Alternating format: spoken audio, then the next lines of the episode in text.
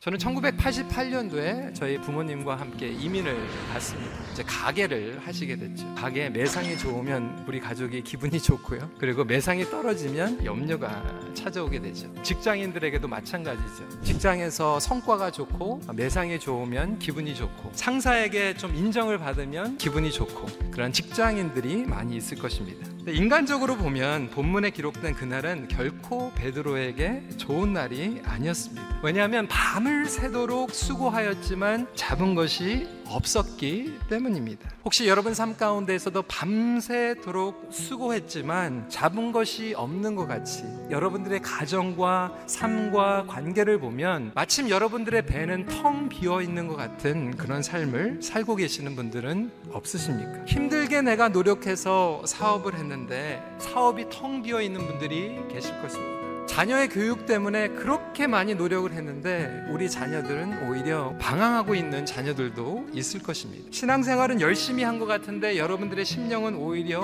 메마르고 고갈된 분들도 계실 것입니다. 이렇게 실패하고 실망 가운데서 젖어 있는 베드로에게 예수님께서는 찾아오셨다라고 하는 거예요. 왜 하필이면 베드로의 배에 타셨을까요? 제가 LA에서 7년 동안 공부를 하는 동안 중고등부를 맡았습니다. 어느 학생이 이렇게 기도 제목을 내놓는 거예요. 저희 아버지가 저에게 차를 사줘가지고 제가 운전을 하고 다니면 금요일마다 성경 공부 때 안 믿는 친구들을 제가 다 전도해가지고 교회로 나오겠습니다. 꼭 좀 기도를 해주세요. 이렇게 얘기를 하는 거예요. 정말 그렇게 소원하는 대로 아버지께서 차를 사줬어요. 그 다음부터 제가 한 번도 금요일 날 본 적이 없습니다.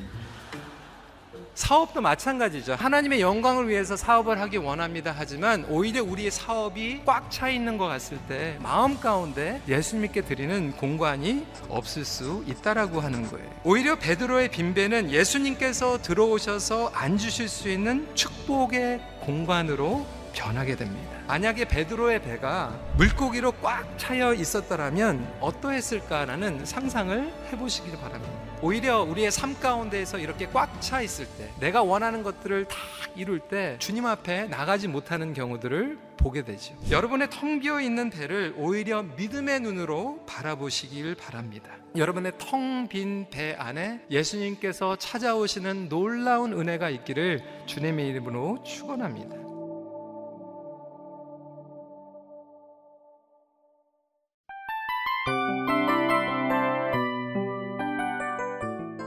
이 프로그램은 청취자 여러분의 소중한 후원으로 제작됩니다.